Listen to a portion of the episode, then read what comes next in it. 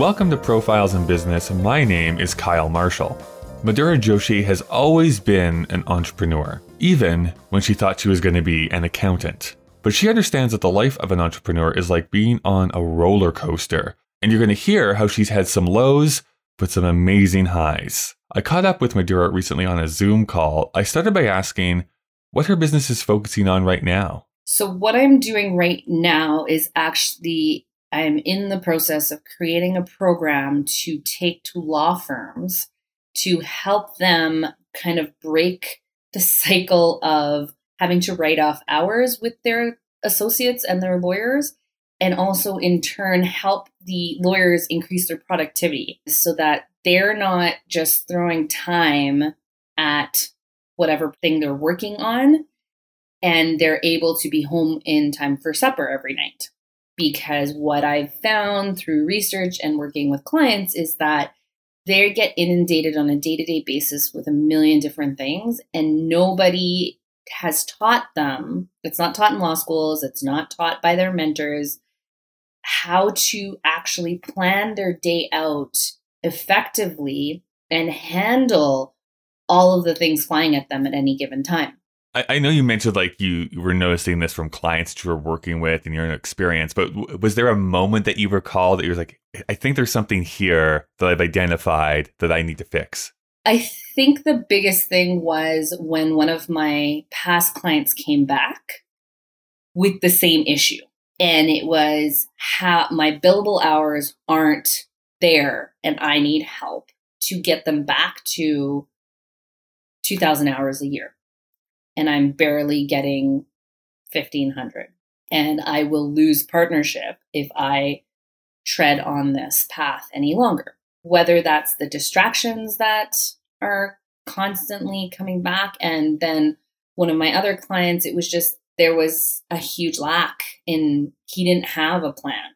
Getting him set up with a plan so that he could then move into more of a empowered state where he's confident sitting in front of a client instead of being overwhelmed and putting out that kind of energy when you're sitting in front of a client who's paying you $300 an hour, if not more. And so I realized that they, no one has actually taught them. And I actually did more research and spoken to other people. And they're like, yeah, this is not taught. There, there's no one teaches them how to really be efficient and effective with their time so they can actually bill more and so that they can actually impact their clients' lives better instead of being overwhelmed, nervous, anxious, you name it, right? Let's go back in time a little bit. Uh, where did you grow up? I grew up in Montreal. Oh, how was Montreal to grow up in? It's a great city to grow up in. I loved being by the water. We were right by the St. Lawrence. The summers were hot. It was great. Yeah. I had a I had a very great childhood. Can't can't complain grew up there and then um, moved to Calgary when I was 14. Why the move to Calgary? So, what happened was my grandfather actually got really sick in India, and my dad got a transfer to Calgary in that process with the oil and gas industry.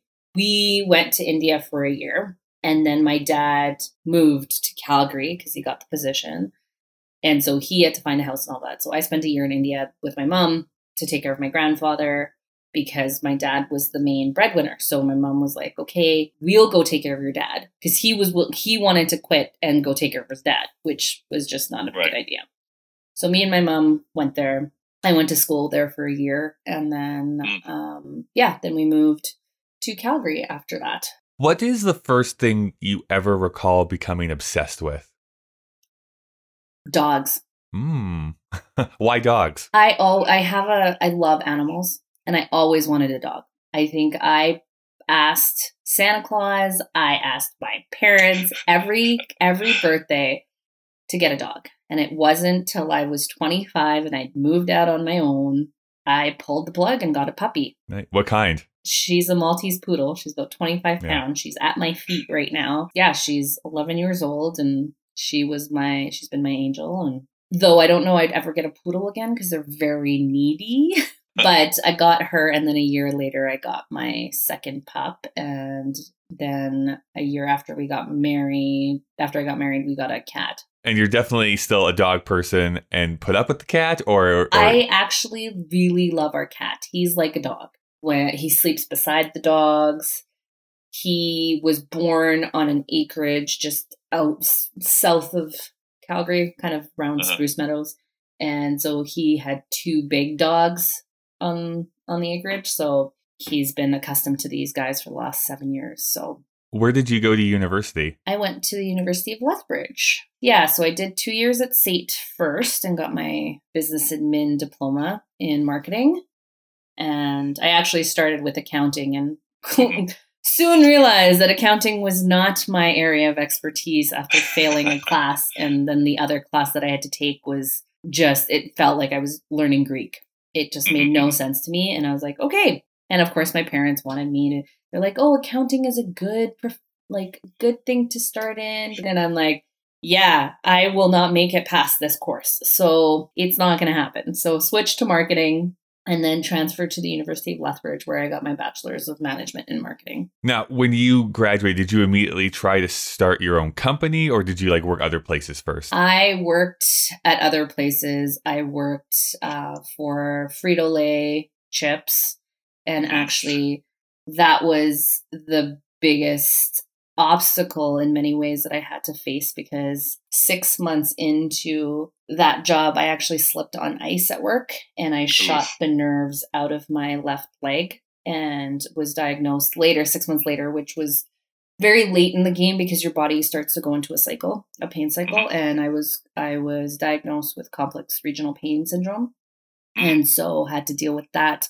So I couldn't walk. I was on painkillers. I was I had uh, crutches first, and then they moved me to a cane. So at 25, being on a cane was definitely not what I had envisioned for myself. So then I took some time off. I because I was still using a cane, had to go through therapy, was on really hard painkillers that to help with the pain because you would feel my foot and it would be ice cold, like as if I'd stuck it in a freezer. And I couldn't feel a lot in my left leg. And so I couldn't really go anywhere. And so then it took about a year ish. And then I found another, I found a role as a marketing consultant for a real estate agent. Through the grapevine, someone was looking for an assistant. And uh, so I kind of helped a, a realtor who'd been in the industry for a very long time. So not super internet savvy, not mm-hmm. super social media savvy. So helping helping him get on there. And then after a while, his business wasn't doing so great. So he's like, I can't afford to to keep you around for much longer. And I was like, that's okay. So I found I ended up working for Enterprise Rent a Car.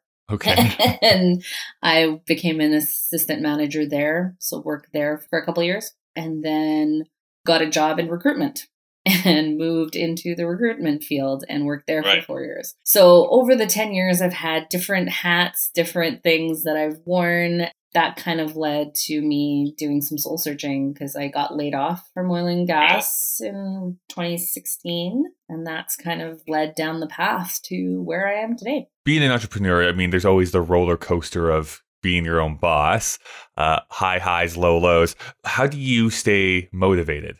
I think the biggest thing for me is I had a really strong why. For me, my why was so deep rooted that I, because I knew there wasn't going going back. I want to be able to be home with my kids, but I also wanted to create an impact that is going to span generations. Like I want to create a massive impact in the world, and I knew I couldn't do that working for someone else. And so that's what really keeps me going and having that undying faith that it'll work out as long as I don't give up. And the only way to fail, truly fail, is if I gave up. It's all again about prioritizing your time, figuring out what works, and then just being very intentional about it. And so, yeah, it is a roller coaster. Absolutely. Well, what would you then do? Let's say someone is either graduating high school or maybe they've gone to university and gotten a degree, and they're like, this is what I want to do. I want to start my own thing. What advice would you give to them? I would say why. I would ask them why. We as human beings have a very great way of self sabotaging ourselves on so many different levels. And so I would tell them, I'm like, that's great that you want to start something. Why do you want to start it? And what are you, what's your vision for it? Right? Test it out. I will never tell someone don't try because if you don't try, you'll never know. But do not also put all your eggs in a basket unless you are literally married to this idea. But someone coming out of who's coming straight out of high school, I'd say I would explore life a little bit more. Try it. Right. Yeah. Build it up if you can start it, do it. But experience life, especially at that age. You need to experience life. What is your driving force? Oh, I just want to make some extra money. Okay, that's fine. then maybe get a job so you can support building your business. Right. And and tell them to do it that way because otherwise it can get cuz entrepreneurship you don't unless you have like a consistent flow of income, which is not the case for 99% of entrepreneurs. Well, thank you so much for talking with me here today. Uh, if people wanted to follow up, find out what you're up to, what are some easy ways to do that online? Yeah, thank you so much, Kyle, for having me today. I'm super, I was super excited to be on. So, the best ways you can find me on social media I'm on LinkedIn, Facebook, Instagram. It's The Real Madura on Instagram. I'm on Clubhouse as well. So, if anybody wants to find me there. Yeah, shout out to the new social platform at The Real Madura. And you can also check out my website at therealmadura.com. Cool. Thank you so much. Thank you. Thank you for listening. All the links to follow up with Madhura are in the show notes. Until we speak again, have a great day.